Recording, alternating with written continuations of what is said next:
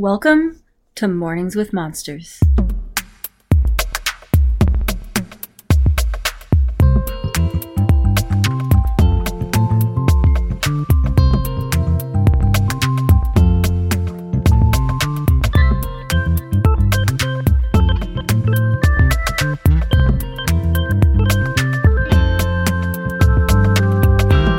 Good morning, fellow adventurers. Today we have a special monster in our eye.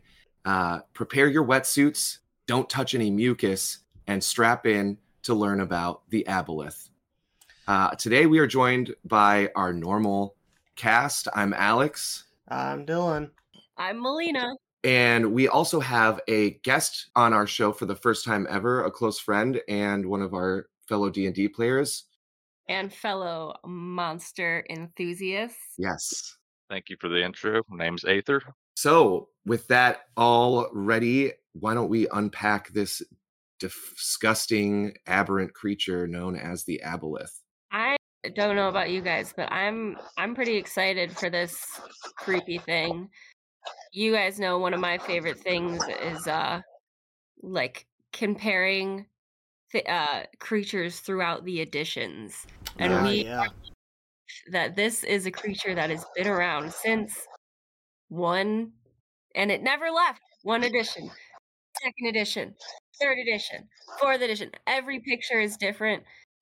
They're all a little like every i feel like they've they've adjusted it a little bit through each um rendition of it. I currently i'm a fan of i'm a fan of the fifth edition rendition of this of this eel like creature with like I don't know, it's got like three eyes on its head and a and a circular teethy maw. It's it's pretty terrifying, guys.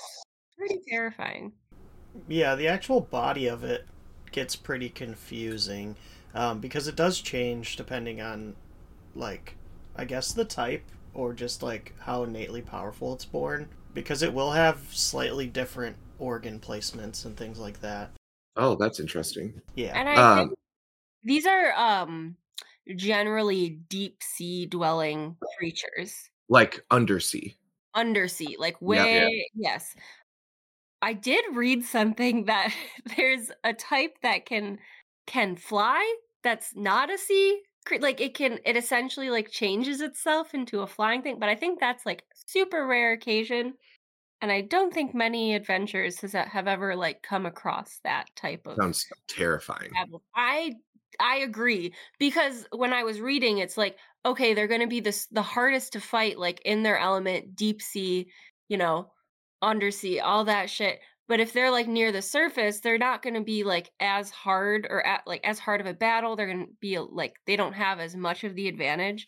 But if you like put them in the sky, then I think they're just Yeah. super rare in general. Yeah. I mean, Um, absolutely. I was reading like uh one of the top Reddits that you find like when you Google search Aboleth 5e is uh someone asks why why is the stat block for the Aboleth so weak in comparison to their lore? And there were tons of really, really, really good DMs answering who were saying like an Aboleth is rare and should not be encountered alone or like happened upon. You know it should be the very end of an arc where you know your party has already discovered that these things are happening and there's a connection between these things. And that connection happens to be an ancient aboleth in the underdark. And like you know getting that information will be hard. Getting to that aboleth will be hard because you know they don't need to be nasty stat blocks the underdark is the undersea the Yeah. the Underdark? yeah so they're not just normally in deep sea not normally can but be. like they can be Can be. that's what i'm saying but like they're- a I lot when so i read that when they came where? from the far realm that most of them not all but most of them decided to live in the underdark i could imagine that probably like i would imagine that the undersea is even less traveled than the the deep sea just because you know especially now with the um evolution of D&D races having like titans and we are blessed by our our DM gods uh, i.e. my my other sibling uh my sister and her partner have have given us the ability to to work in the in the sea with with wetsuits and breathing devices so i can imagine like the it's it's a creature people could happen upon Yeah. or if they chose to live in the deep sea but like i don't think people aren't going into the underdark like willy-nilly let alone the undersea like think about how terrifying the deep sea is think about how terrifying our sea is let Yeah. alone a fantasy deep sea let alone a fantasy underdark undersea Yeah. terrifying Yeah. absolutely terrifying i can't even imagine But they're the they're also like they're also the type of creature who I mean, if we want like they are not normal. Like even in comparison to other psionic creatures like the Illithid, they are stacked with psionic power in comparison because they are born completely sentient and like with lifelong memory of their entire species. So like when you're one day old out of an egg and you're an aboleth, you still remember like the dawn of your race. which is the dawn of time.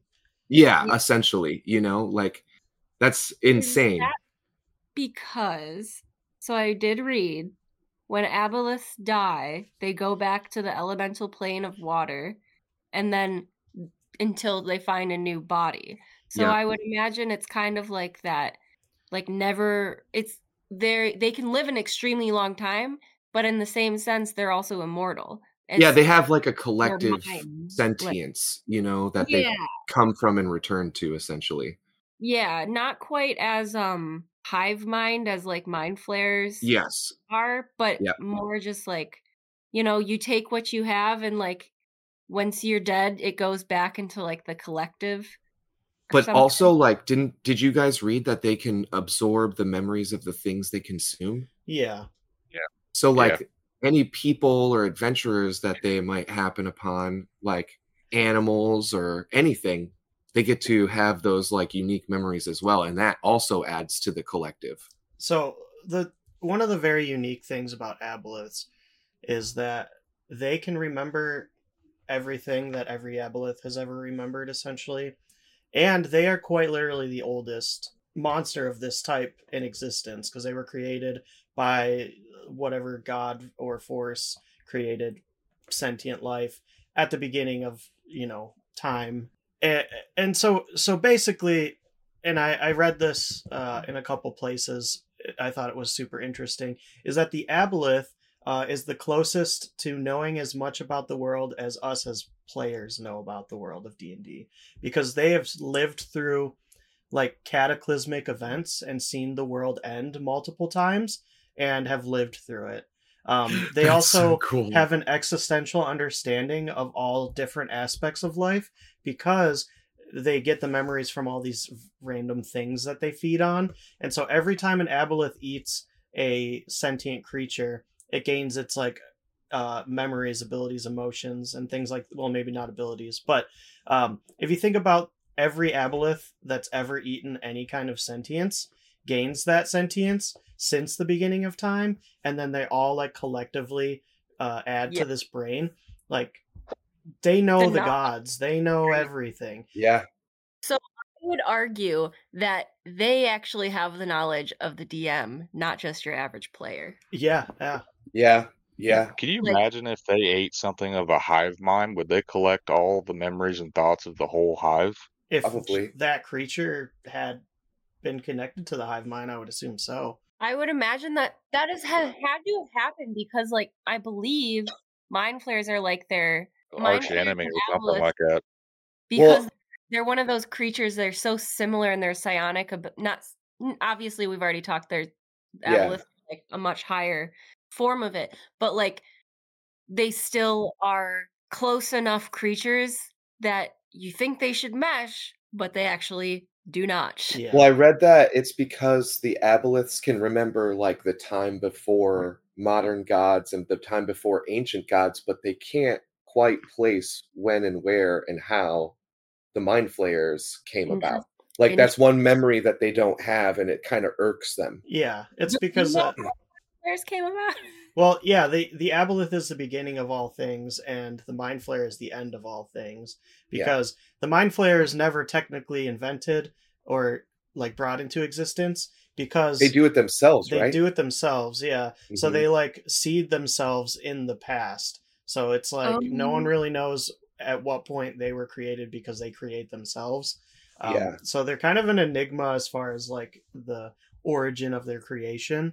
Um, but they're also like in D and D lore at the very end of things. They've conquered the universe, and then the, everything ends. So that's probably why the aboleth doesn't is because they're like paradoxical. Yeah, they're Yeah. exact opposites. You know. Yeah. Okay, so the aboleth, um, as I'm like, as we're talking about this, Dylan, tell me your thoughts. Are we thinking that this is where the McElroys create how they started the idea for their uh their song their song jellyfish things? Uh no, I think that I think that was like totally just uh Griffin's Yeah. creative mind, I- but I could be I mean, wrong. Absolutely, but I'm like, I feel like Griffin probably like, I feel like these are these carry a lot of aspects of the of their that uh, creature in their campaign. So I just think that's so cool. I think so um, too. I think that when I first uh, started i- investigating the aboleth, like the first like 10 things I read was like this is like a benevolent creature who like is not necessarily evil. And then almost immediately after I was like, "Oh, they live in like societies that enslave groups of creatures in the underdark and disfigure them so badly that you can't like there's no way to tell what race they originally came from and they just serve the I- Lots of slavery going on here. yeah, it's D and D, so they're probably gnomes. Um, uh, but uh, also, oh yeah, I didn't want to get too far away from it. The stat block doesn't seem that beefy, and there's not really stat blocks for them.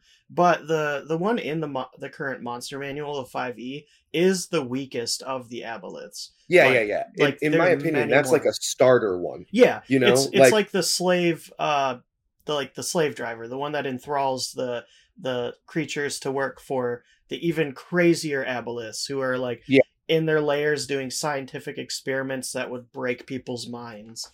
Yeah, I, in in that way, like uh, the aboleth stat block to me is like the version that mortals can lay eyes on. You know what I mean? Honestly. Whereas like anything higher than that, and you're getting into like H.P. Lovecraft type of like Just things where Eldritch where you can't yeah you you'll look at it but you will not come out of there the same and you might want to sure. like consider how badly that could go for you you know like he, he might not do anything to you at all but whatever that aboleth is doing will fu- like melt you you know like oh my gosh. See, this is why. This is wh- I'm uh maybe we shouldn't have chosen Aboleth. Because now I'm scared of the Aboleth that I know in my campaign. yeah Well, i i it's so funny know that the same. I know it's not.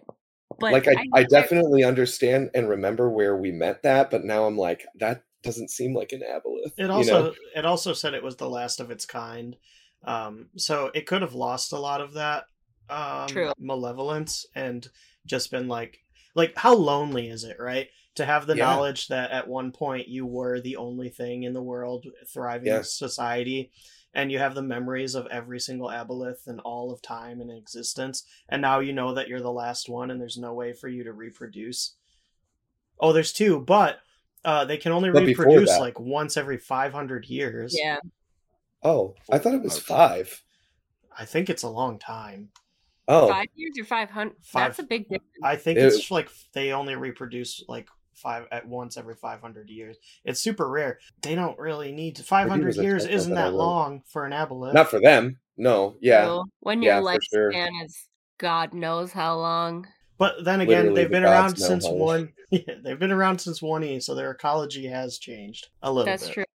Well, I mean, it's just kind of one of those things. Like, if you've been around since the beginning of time, you're bound to change the environment and the quote unquote society around you. and like, okay. It just happens. So you know? I've got a question, a, theoretical question. Aboleths gain all of their knowledge. when they're born and stuff like that. But then you can, as an aboleth, like go and like swallow a halfling, swallow a dark elf, or uh, a hook horror, or whatever, and you gain on an individual level those memories. Now, do you think those things that they experience over their very long lives start to evolve them enough that like any of their offspring start to come out just a little different? Oh, 100%, I would guess. Okay. See Uh, that? Oh, Well, I think you I think it's a bit cyclical uh just because like you start eating things, you're most likely eating evil sentience considering where it's found, right? So Yep, you're eating yep. a lot of like drow and and like, you know, other Duergar. things. Yeah. Yeah. Mostly things with bad intentions. And so like you're kind of morphed to that like you have all these gruesome societal structures like ingrained in your memory and then you grow and get stronger and start eating the more like enlightened races like dwarves and elves and humans and so you start to like gain this knowledge of like oh there's maybe like a a, a more happy purpose to life but i would say like the more and more and more you eat you kind of get that mm. like ultimate being mindset where it's Yeah. like nothing really matters Yeah. so Yeah. i'm gonna eat Like even these even these enlightened races still solve their problems with war. You know what I mean? exactly yeah Yeah. So so at the end of the day to the average person they're gonna look evil as fuck because they've they're they're detached. yeah they're detached they're they Yeah. they have the god's mindset issues. Yeah. they have the mindset of a dm and a dm will tpk you Yeah. Absolutely. Some sometimes that's our only goal. yeah you shall not. Anyway. Yeah. We'll see. we'll see We'll see. i'm trying i'm trying uh Try. Yeah, you try it as hard as you can, and I don't know, it, it might happen. we're getting close I think like I, You I, put us I in personally positions- loved. I was gonna say I personally loved that. La- not last session because I didn't get to it, but the one before that, where The- you fought that. Yeah, that one. I was like, oh, Oh, it's gonna tried. happen. It's gonna happen. He tried. He tried so He hard. tried. I was like, uh oh, here it comes. yeah these guys are all level 16 with crazy enchanted magical items that i came up with so my fault but now Yeah. they're Yeah. they're like getting all their stat blocks have like max hp and they all have legendary resistances and actions and stuff just it's You- we're you getting close For context, you know, in our campaign where this sibling, Dylan, is our DM, uh, he just gave us he overpower. I mean, he didn't overpower us, but we are we are pretty OP, We're very OP. and Yeah. especially as like seven level 16s. So Yeah. he does his best to try and TPK us, and it usually means one of us goes down. But to be fair, he downed my character for probably the first time in her existence. Yeah. Yeah. So so I think I got I think we should closer. take that as a win. Yeah, I got closer to being downed in a real fight, not like a bout or anything, than I've ever been.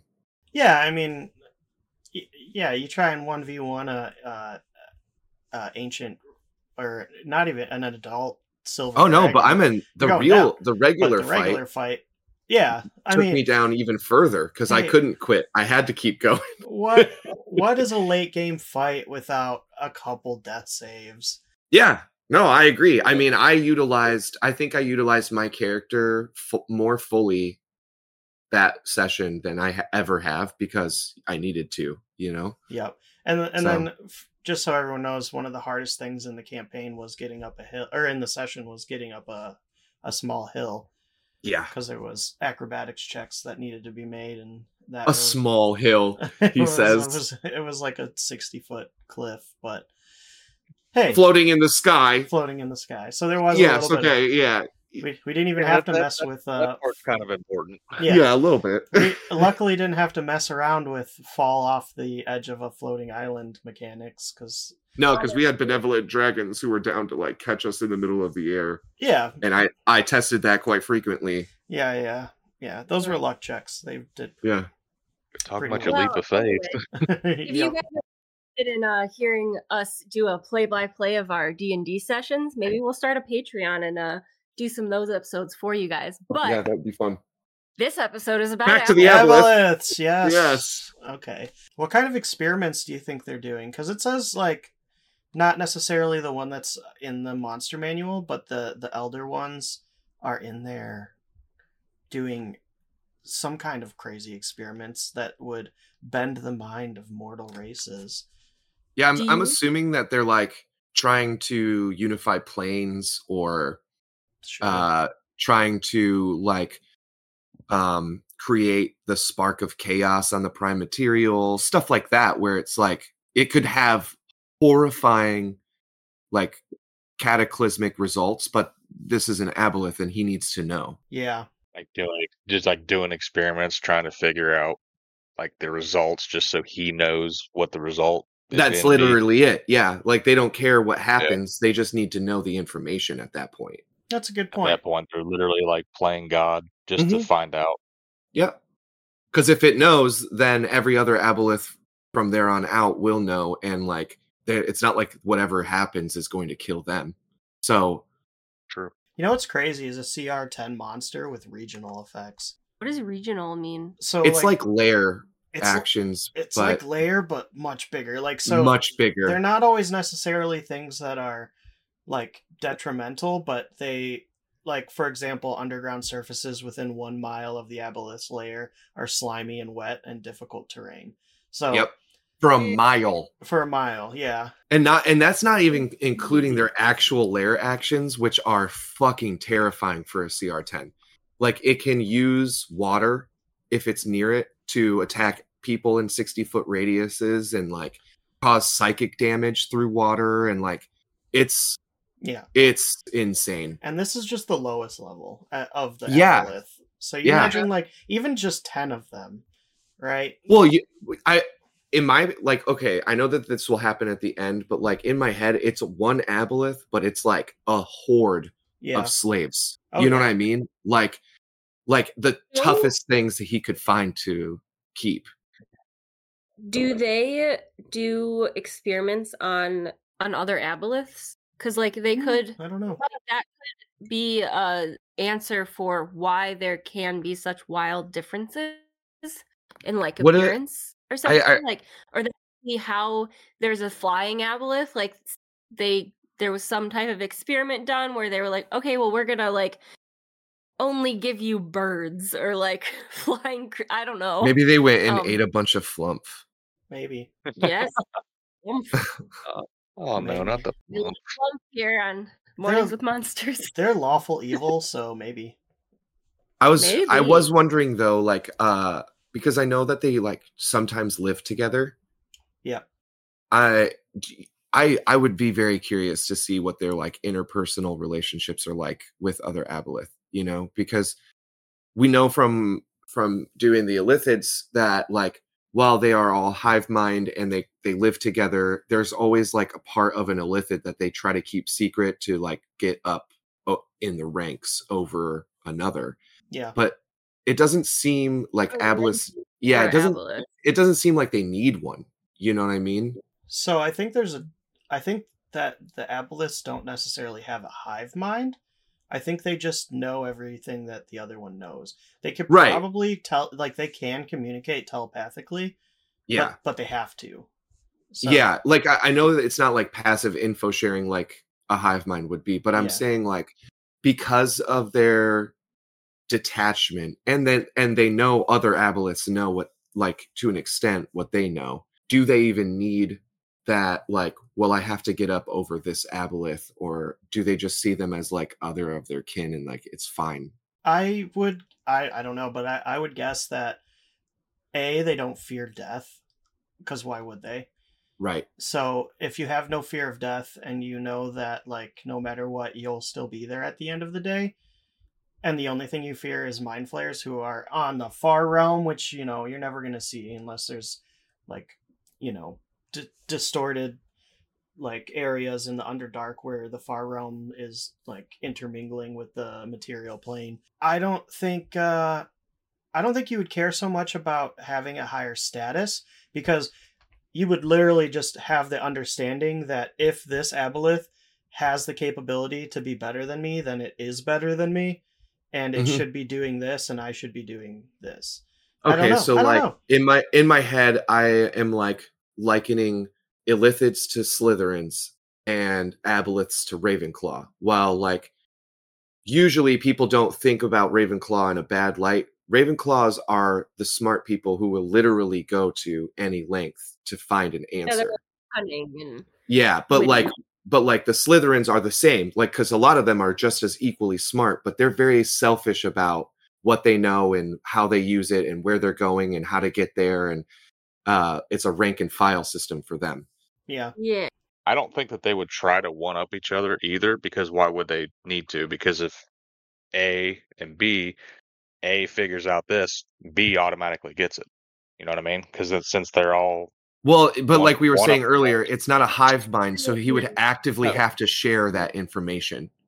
But I thought you said that once one of them knows it, they all know it. So I would- that's the It's more so like if if if an aboleth knows something and learns something and then has a child like reproduces, those mm-hmm. children are Or born dies. knowing it, but not the entirety of the race. They still have to talk to each other about that. Okay, I got you now. Yeah. yeah, it's confusing because it's almost a hive mind. but i mean it's Yeah. like it's like how we talk at the table like Yeah. you know i i might have se- telepathically found out a bunch of information or i might just be like speaking to someone a- away from my party but like i get to say oh i and i tell my party and essentially all of that information is passed. Now Yeah. we don't know but i would assume that aboleths share information essentially like that when they feel Probably. like it. You know what i mean? New tagline for Aboleth: the the monster or the PC character of monsters. Yeah, yeah. Uh, and i tell the rest of the party. Yeah. I think it's really interesting because one of the differences in these, the only edition that these creatures are not characterized as aberrations is fourth edition, oh and they're considered magical beasts. And I think they did that because of the intelligence and like, I'm like, I was, I looked it up. I was like, what's the, what is the main difference? And I think the main difference is that uh, magical beasts have like a higher intelligence like can have a higher intelligence so i think it was just like their way of of like it could be either but i think they're too alien of a creature to actually be considered a magical beast Yeah, I mean, for me, I feel like it's kind of an insult to what an aboleth is to call them any type of beast because they are so much more developed than like, you know, even like like a magical warg or uh an awakened cow or something like that. Like, Yeah, you know, these things are not in the same realm like at all. You know, even on their base, they're not. yeah. Their And I- I don't- can literally stretch down to the end of their tails. Yeah, yeah. It's it's fucking nuts.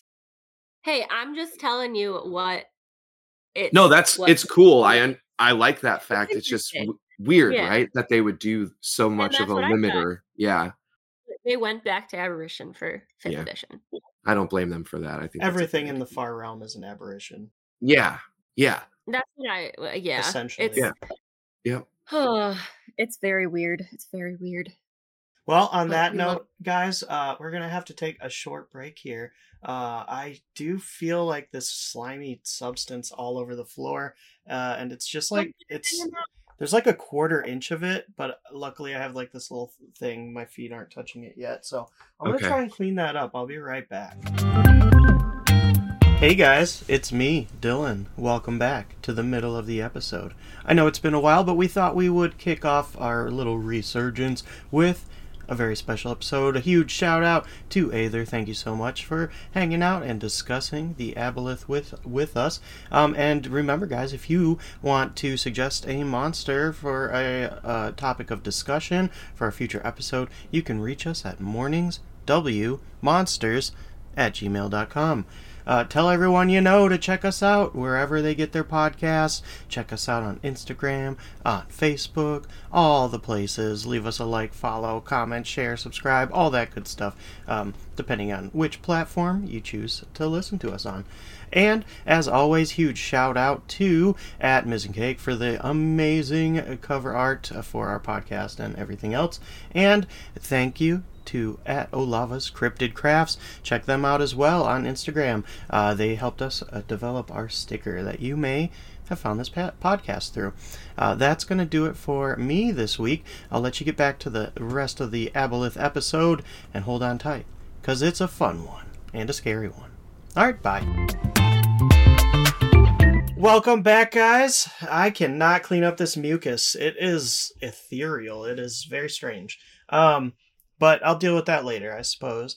Uh, but I do. Uh, I I did think of some questions for you guys on on our break. Um, first one, important. We're gonna really deep dive some uh some really crunchy lore here. Um, if the aboleth had a uh, day job, what do you think it would be? Ooh, it would be a prison guard. Think I'll so? No, a it would be- DMV worker. It A DMV worker's good. I yes. I picture it as like the triple PhD holding like uh middle manager of like a research lab. Very good as well. Yeah. You know what I mean? Like very capable and very smart, but like barely uses its actual mind for that. It just basically tells everybody else to get these jobs done. You know? Yes. Um, my my first thought goes uh, right to like college professor. Uh, so it can figure out the smartest students and then eat them in its downtime. Yeah. Yep, for sure. Like, uh, oh yeah, you'll spend a year as my teacher's aide, and then at the end you'll get an ascension, you know? Like Yeah, I need to speak to you after class. Ascension. yeah. You'll become Good. part of my biology, and so you will be greater than the sum of your parts. Oh God. Oh my goodness. So yeah, that was uh, our crunchy lore question. I I hope you enjoyed it. Um, I like that. So uh, everyone's played for a while. How would you uh how would you kill your entire party with this monster? I got a good one. Go on. Okay. I will uh well obviously the aboleth is gonna be like your big bad or whatever. And I actually discussed this with Alex as well. And the reaction I got out of him was that's gross, ew. Which means it's perfect, in my opinion, honestly. so my thing is, is okay, you're in the Underdark, you trek through around the undersea and all that, and you come up on this big lair for some whatever reason you're there. And out of the shadows, an aboleth with a mind flayer on its back come out and just kind of like glide right in front of you.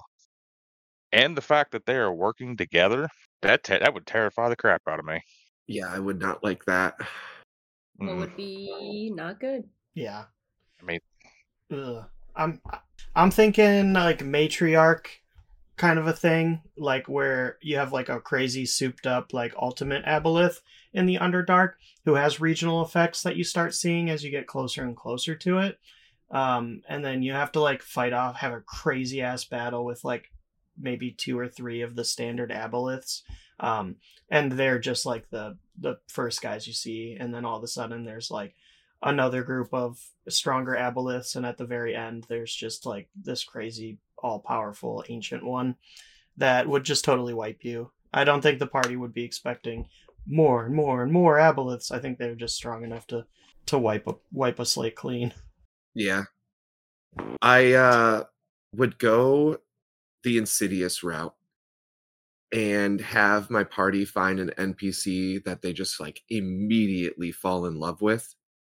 And that NPC would like guide them to a lot of like really high yield quests. Like they'd get magical items, they'd get a like shit ton of gold or like the favor of a mayor or some shit like that. and the trust would start to be built like in implicit levels, you know, and I would like have the NPC tell them of the the the tale of his homeland, like uh like maybe have him be a kobold because everybody loves kobolds, and like tell him uh, how the, the clan got wiped out and like you know he hasn't seen his home cave in like 25 years and like he'd really just love to see it again and like get the the party to go not only to this this cave but into it and forgo long rests uh battle whatever there is like that's in there um, that is like strong enough that the party's utilizing spell slots, utilizing limited time skills, like basically getting bare like to nothing at the end of it, where the NPC leads them to the aboleth who's controlling him, and they all just get consumed to feed the aboleth's mind. Three days of hard mm. level encounters into a deadly encounter with no spell slots. Ugh. Yeah, pretty much, and exhaustion because And like exhaustion. you know you got i would have i would probably make the party roll to trust for like well do you guys want to forgo a long rest he says it should be fine you know what i mean like uh And then you're see taking how they feel. max damage on everything because you're failing all your saving throws. Ugh. yep and you have you have disadvantage on your attack rolls and And You know what I mean? everything's Like- difficult terrain. Yeah. so your speed's Yep. halved. Ugh. yep That's mean. Yep. I and like there would be the signs like there'd be mucus and shit Yeah, see, that's the thing. I'm like, you have to, for me as a player, to not just be mad at you as Yeah. a person. yeah Like, I would have to be like, it would have, there would have to be ways out. There would have to be a way to win. you could you could just take a long rest you know what i mean Exactly, like there there's not be- but like, if it's if it's purely you not actually doing checks, you just trusting the DM and not like and be like not yeah not checking on your NPC and being Yep. like, oh, is this person actually trustworthy or is they Yeah. are they just like a farce? Yeah. Because like that shit happens. Gotta do those Um, insight checks. yeah and and that's the thing like it- it it's a it's an encounter in my opinion that goes further than your normal d&d encounter because this is a boss that should not be fought straightforward it should not be a, a test of brawn it should literally test your players at the table in how well they know how to play the game Yep. you know Yeah. how well how feel like- much they're willing to test and prod and poke and see just what's going on you know It's similar to like when Dylan threw the black pudding at us when we were in a cave and he's like he he literally told us at a certain point like you're not supposed to fight it. Yeah, you can't win. Sorry. This is this is a no-win scenario. Uh, You have hold to get on. out of the situation. I didn't, You didn't say, say that, it was that. unfightable. I said that its hit no, point didn't say that. maximum was uh, absurd. he told us the Yeah, he information did. which at the time was was a clear like if you're smart not this is this is not what he said this is Your interpretation. what he said if you're a smart player you will not fight this thing and you will use all everything you can to the escape out. this scenario It was a Yeah, tidal wave of black pudding. Yeah. I mean. No, I and that's what I'm essentially-. It's like, Yeah. I did the same like, thing with you guys. like that Yeah. Yeah. I did the same thing with you guys like recently in the Feywild with the water elemental, you know? Level Yeah, twos you. Yeah, should not did. fight an, a water elemental straight up. You guys should not do that, you know? But we, we could have killed it, but you could have. You but could I have. died Yep. immediately before I Yep. could do anything. So yeah You died. here. Ziggs died. Uh, Melina, did you go down? i don't know I- probably I know don't Tony. You did. Tony was not was like one of the only ones who didn't go down yeah, he because he just shelled up. yeah i might have don't been think- alive but Nope. i'm a very cautious player True. I don't think Castiel went down. Oh, John went down. John went That's down. what it was. John went down went down. hard too. Yeah. Yeah, but yeah, I I think I think this is a perfect monster to really to really like show your characters that there's out of the box ways of playing and Yeah. uh that even though everything doesn't have to be this complicated just to get through you can still utilize these skills to maybe get bonus information or something you wouldn't have found or a quest or something like this and like a fight like this really opens their eyes to what they can use and should use to to fight something like this Oh, I was just gonna say, aboleths are so far down in the Underdark that the Drow consider it too deep. Yeah. So if you're going that far down and expecting it not to be a fucking heavy, a slog fest yeah, Yeah. literally like a slog through all sorts of. You're gonna have to test everything. If you're not expecting that, I think I know what I would do.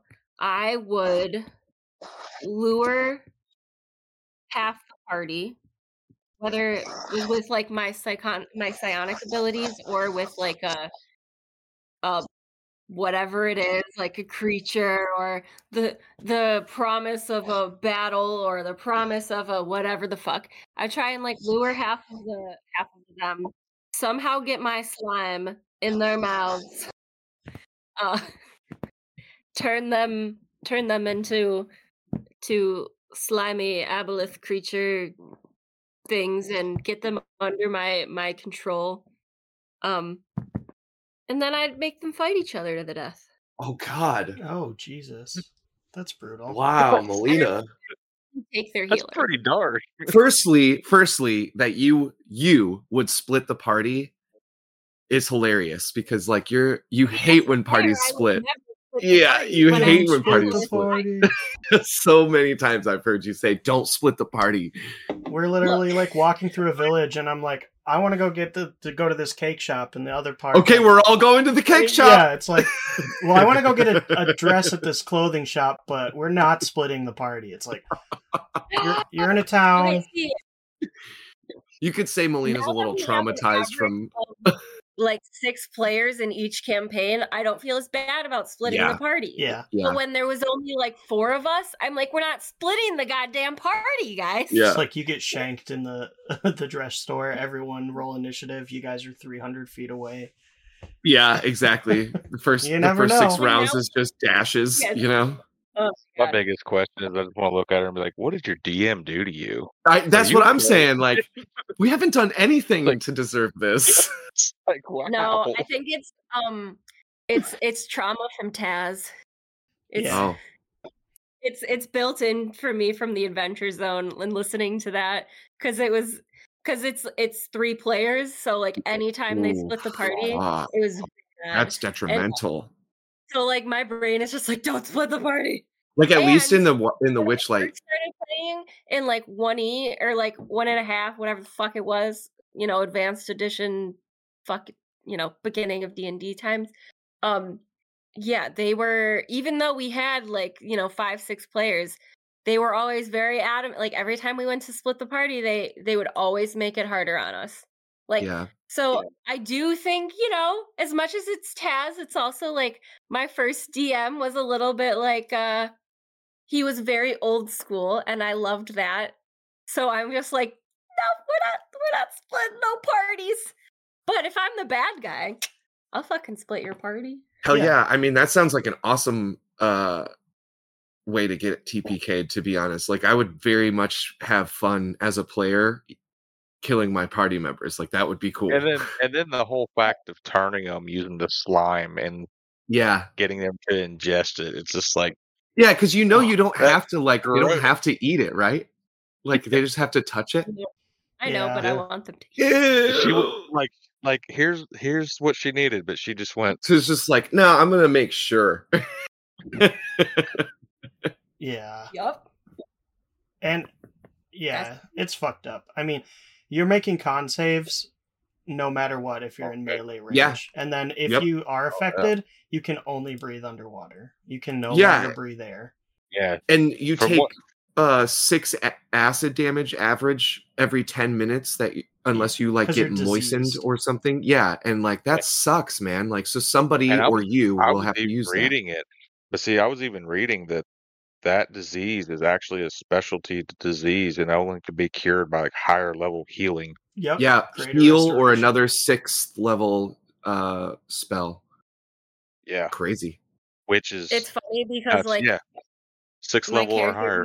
my character who's a healer, I don't even fucking I keep one first level heal on me and all the other heals I keep on me are like six level and higher. i mean i don't I'm like, blame you Wonder if you well. could do if it Yeah. would count if you use like a heal spell but upcast it. Maybe. if it if heal like if it's an actual heal Yeah. you it says that heal or another six level Like remove curse Uh, or something. Yeah, uh-huh. So like basically like heal will work and I don't even think you have to upcast it. Oh, okay. Uh but like if you try other things that are not heal, it has to be a 6th level spell or higher. Yeah, I would be super mean. I'd be like greater restoration. You have to get uh, a wish spell. Uh, Yeah. you know something. You have to like make a pact and cross class as a warlock. Yeah, kill You know what I yourself and then revivify. Yeah. So would lay You hands work like- on it then? N- no. No. No, hands is is Uh, not. It's basic. It's basic disease. But paladins, Yeah, hands. paladins Well, would be immune to it. Any disease. That's the thing. Mm. I don't know. Yes. Well, that's not. A I think higher it's a DM level. choice. Yeah. Yeah, or a DM choice. Yeah, I would say no. I would say you'd have to do extra steps to let that work. Like I What would are the make rules? certain Uh, things. what are the rules on lay on hands? Like, if you He's- can lay on bad. hands more than once a day, then it's like, Yeah, you can. okay, well, if you want to lay on hands to cure this disease, then you can't lay on hands for three days. Yeah, that's essentially what I would do. Something Or I would that. like have them do like a three day, like uh, like a three like day kind of. hands, you have to take damage. Yeah. Or take exhaustion because Yeah. you're going to be focusing that much on it. Yeah, or I would make you do like, especially since you're a paladin, I'd do like three days of like service quests. You don't have to do it, but if you do, it's going to be fucking boring and tedious for you. But you'll be able to do your lay on hands for a removal. You know what I mean? Yeah, looking at the exact wording of lay on hands, I might allow it Yeah, because only because I don't think I I don't know if most people would think of it right away. I agree. I I agree. We play BG three, and so like you get levels of lay on hands, and so like you can do like the lowest amount of health back, um, the max amount of health back, or use all of your lay on hands and take away a like a disease. Yeah, Yeah. in in five E, it's uh it costs five hit points of the lay on hands pool to cure a disease or neutralize a poison.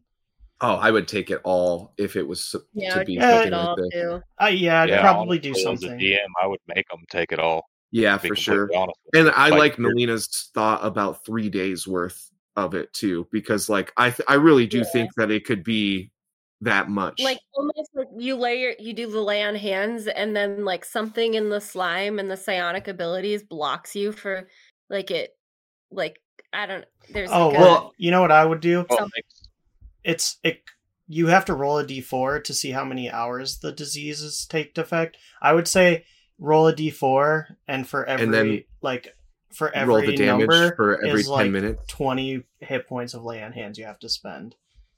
Yeah, because like it because that does do a specific amount of damage. It you Yeah. know like if You're you're if you're right. diseased for 4 hours that's what uh 6 times 4 24 like times that you'll take the 3d6. Yeah, Ooh. just something like that. Uh, Make them spend more yeah. than five. Uh-huh. That'd be fun. But Yeah. also leave Yep. it up to a roll to see how much. I don't know. I kind of do like her idea though about the three days of basically restitution because Yeah. the enslaved trait of that is a three day thing. Oh yeah, that's Oh, that's a good idea. Yeah. That's really it's good. almost yeah you're like saving them and taking on like instead of like exhaustion for three days which would be very brutal It would be brutal. Like- that would be brutal. and I I guess especially if you're the only healer in the party it would be brutal to not have your lay on hands too I think I would I would do the 3 days, but I would up it a little bit. Every day the paladin needs to make a charisma check. And if he doesn't pass that charisma check, then it adds another day to how many times he has to lay on hands to remove this curse. They won't take Damn. the other person who has the curse won't take the damage, but it will extend that that like threshold until he can pass three charisma checks in a row and lay on hands I like that. successfully. You know what I mean? Because because you're you're not just dealing with damage. You're not just dealing with like a simple yeah curse. Or You're dealing many- with something that's like enslaving you and changing you'd your body. as like three days of constant like laying on hands to like remove essentially, yep, yep, So you just be like constantly working at this. I like Yeah. that. I like. Yeah. Yeah. I think that those are like very. Those are two very solid ways of dealing with. Um, And make That them type have to like go find a cloister or something that you It's never have to deal with that. a hand. Yeah, that's what I'm sitting here thinking is like I really hope we never run into an aboleth. Yeah, same. I mean, it, That's what it's, I gathered from this whole Yeah. thing. I don't want to, especially under the. DMs that we that we play I under. know. I'm not really looking forward to that. yeah, you know? I'll, I Uh, it would was- make a that was meme. my Yeah, My first my first Yeah. text to Alex after researching this thing is I- it was literally these things are terrible. terrible. Yep, terrifying. I know, and I've already had a conversation with one, and now I'm like, uh-huh. aha. Yeah. well, Maybe we can get it to work with us though. We are kind No, of I- weird. Like, where Stampy's there. I'm there. And paladins have to be Hey. the best class to deal with I've already built a bond with this creature. Yeah. I'm just saying he's got a god shard, did it- so All like. Or did it make you think I you built God's the bond? you. But can you charm things like he can? Okay, that's the only reason. That's what I meant. Like, is he can like if all else fails and we need to like shit in a bucket, we have Stampy's shard to If charm this thing fails. permanently. Yeah, Yeah. like it's our Yeah, fail safe. We're doing the aboleth a favor by helping it reunite with the only other living ab- aboleth. true. So I think we have it on our side. But it could also be like these guys are capable and smart and kind. I'm going to eat them. You know. Or I'm going I'm gonna use Well, them and then. I'm gonna eat them. Mm-hmm. My hope is that he is still with us when eventually I have a feeling that i mean, why else would they give us wetsuits? We've only been down to like the Once. seafloor once. Yeah. But I'm like, I have a feeling we're gonna end up dealing with tri- or, or tritons more Yeah. and like being in underwater areas. So I'm like, maybe we'll have an underwater buddy. who Maybe. can that would be kind of cool. Yeah, we have been fucking around with sea monsters down there too. So. We'll just get our uh, T Rex a rebreather. Um. Okay. Let's let's move on. Uh. oof. You wouldn't be able to swim. Uh, we got uh, we got just enough time for everyone's favorite question, uh, at least mine. Um, how would you like to see them used in gameplay or media? How would you like to, you know, use these guys in a campaign? How would you not Have like to see them? gameplay? yes, I How have ha- seen a Glyph in gameplay. Yeah, Where? you. I I just Uh, I don't play video games. I don't I don't know where they would have like what games they would have been in. not yeah, not first where, but how game- would you use them or where? Oh, no, okay. I know how Absolutely. I was just curious. I'm like, have they even ever been used in game? yeah, I don't know. But interesting. In D and D, But hey, Anger says yes. So I mean, yeah, I other than D he's- and Yeah, it's a total that different game, honestly. that's okay. It's WoW, right? hope Was there is there aboleths in WoW Um, or something recently, similar? but they use it. They use them as a mount. I I mean, that's like when I saw the when I saw the pictures and then I saw what the aboleth really was. That was the first thing that popped in my mind. I'm like, oh, that's an aboleth. Mm. I mean, it's extremely close. Yeah, interesting. I think I would like to see a movie like where you know how we're all into the like Meg and like uh Deep Blue Sea. Like I think it would really actually be a very cool horror movie to have an aboleth. Like you but you see see a bunch of like seamen go out like on a on a ship like a fishing boat and like you know only one of them comes back but he just he's all he has to say is that like everybody would like just found some place to leave like stay. Like they just didn't come back because they found somebody or some place to be happy or whatever. It's this movie about getting the fishermen to like grab a bunch of tourists and like take them on like a yacht. You know the last thing that they see is this maw open up. And then the fisherman comes back and he's like yeah uh we they the the people all found an island and they really liked it there and so they just stayed uh, and they didn't want to come back so i just came back by myself because you know i got family to see and all that and like all the while he's just like basically feeding this aboleth slowly Oh like through gosh. coercion because he he's the only one who survived because he's like the smartest and most capable like Ugh. sailor and so the aboleth kept him as a slave He's like, I'll bring you food if you let me live. It'd be great. I think it would be fun because then you I would make it so like you don't see it until like the very end, you know? And it's just like uh in comparison to the boat, it's like, you know, hundreds of times bigger. It's just like you see one tooth and it's it's the like same that. size. Yeah. It's like that hole down by like Mexico where the people swim over. Yeah. Oh, I see. I couldn't even do that. Mm-mm. Let alone No. see that thing. Like that's that's the mall of thing? the aboleth. Crazy. Yep. Ugh. Yep. Terrifying.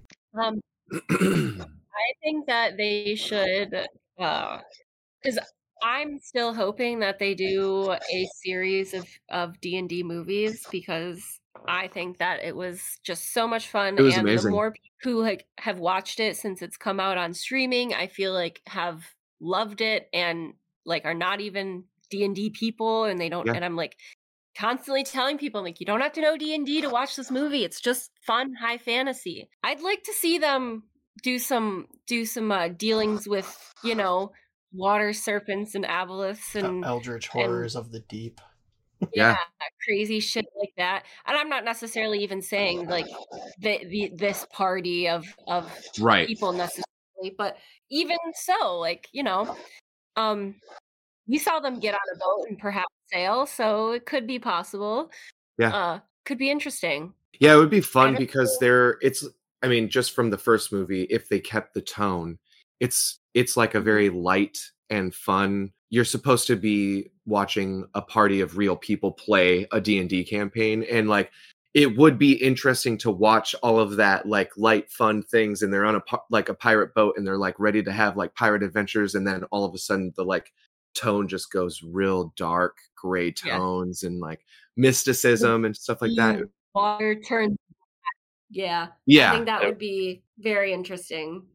I Very could see that being the next Pirates of the Caribbean movie. Honestly, Ooh, that would be That's a good one. That would be a good one. Yeah. All right, I, I I mean, would probably watch that one. I, yeah. I would for sure Yeah. watch that. It would. That would have. I would too. All right, I got one. Late game Tell us. arc, right? okay. Party of adventurers meets a super creepy, like distorted, maybe like wood elf, like at a tavern, who like is just like Gollum esque. Like you can tell he's really, really old. Um, uh, and he is just like desperate for help. And so, like investigation checks, whatever, you find out this guy is telling the truth, and he just really needs help. He takes you down into the Underdark to meet an aboleth, and the aboleth isn't aggressive, but the aboleth wants to.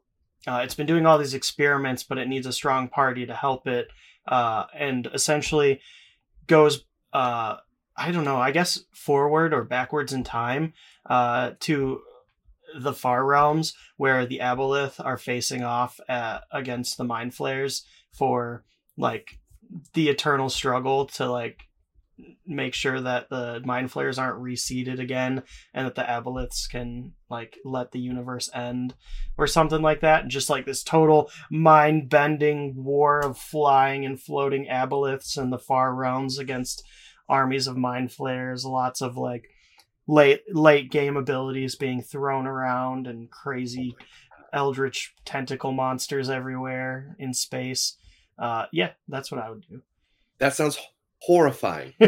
Yeah, I'm just sitting there thinking, oh, this is the beginning and the end are literally fighting each yeah other. exactly Absolutely. i want to see that conflict just like come to a fucking smash with a, a group of level 16 uh characters thrown in the mix And say that. So Pete's. I swear to God, Dylan, you're not if you throw to an the far aboleth at us, uh That's funny. Well, you know, you might if you go to the Underdark again, which is a mutated version of the Underdark in my world. Who knows? I don't Depends on how deep you go. But if you run into an aboleth, it ain't gonna be the regular 5e aboleth. I'll tell you that. I'm gonna make it way worse. yeah, I'm. Yeah, I don't Oh, yeah. see it being that. yeah. If I see an aboleth in your campaign, I'm terrified.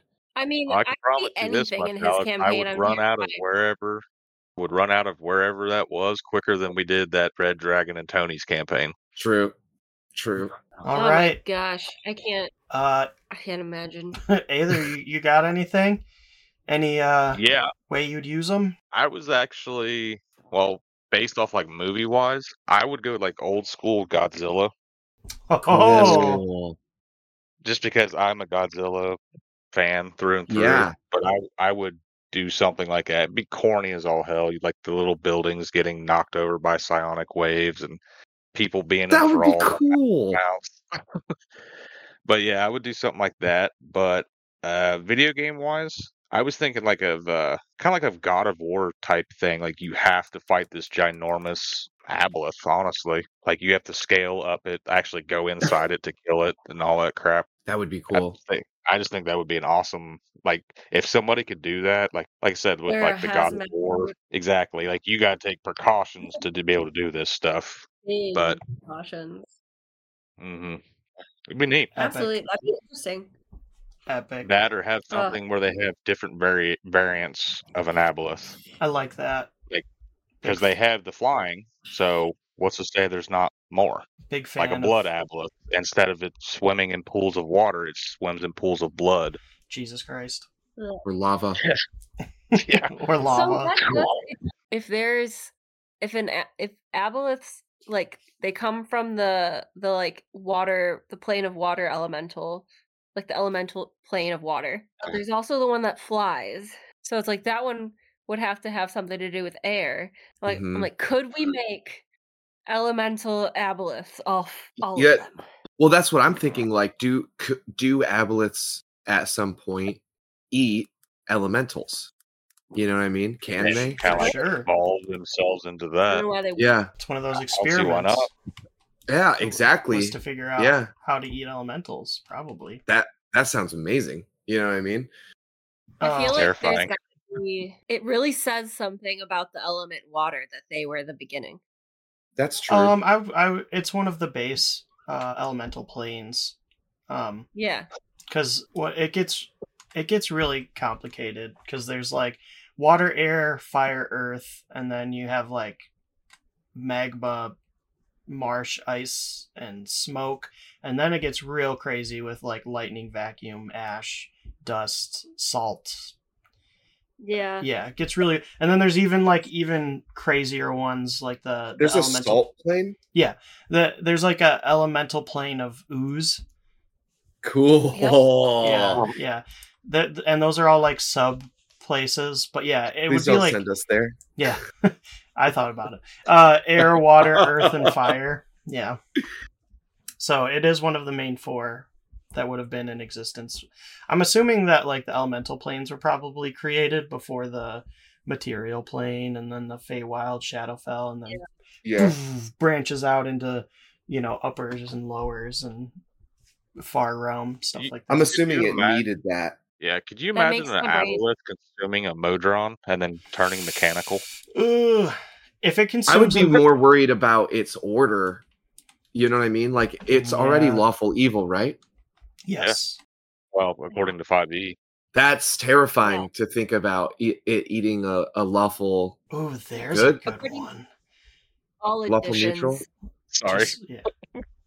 I just gave him an idea. Yeah, what if it what if an aboleth ate somehow a super ancient aboleth ate the uh what is the the god of the Modrons? like- the single oh god. The prime. Modron yeah. Prime. Yeah, what if Modron it Prime ate that, which has like an also has like a existential understanding of the fabric of time. Oh gods. Like it would be un- unstoppable. it would be unstoppable. because it would be able to reorder the the worlds at a like fundamental level however it would want to That reminds me of like um you remember Gods of Egypt the movie? Okay, Yeah. s- so like it, it- you you go into like from like the pyramids like the gods could go up into space to like see Ra. He was fighting the dark the blackness, this monster that consumes like space and time and reality and all of that. I could definitely see there being like a god level arc of this elder crazy fucking aboleth who finally was able to consume the prime modron and then just starts working its way like through planes like plane by plane consuming them to become like reality not to change it not to make it in its image but to become it so that it knows reality like in its ex- entirety Kind of like with the, like in the Green Lantern movie where the what was the bad guy? He was like taking over part of the universe and all that Mm. stuff. yeah And if that was like an aboleth, just like that red mist just going out across the universe, and it Yep. was literally just an Terrifying. aboleth doing Yep. that. or like the uh the bad guy from the fifth element you know what i mean like the the like planetary sentience that just starts to like oh take over things you know the aboleth figure out figures out how to change its physical form into just like a void monster. And Yeah, and exactly. everything, That's Yeah. scary. yeah i mean if, if it consumes to gain knowledge specifically like i would love to see one that got to a point where it's eaten gods it's eaten you know like the most ancient of dragons it's eaten the core of an of an earth you know what i mean like now it wants to consume planes because it can Ugh. Ugh.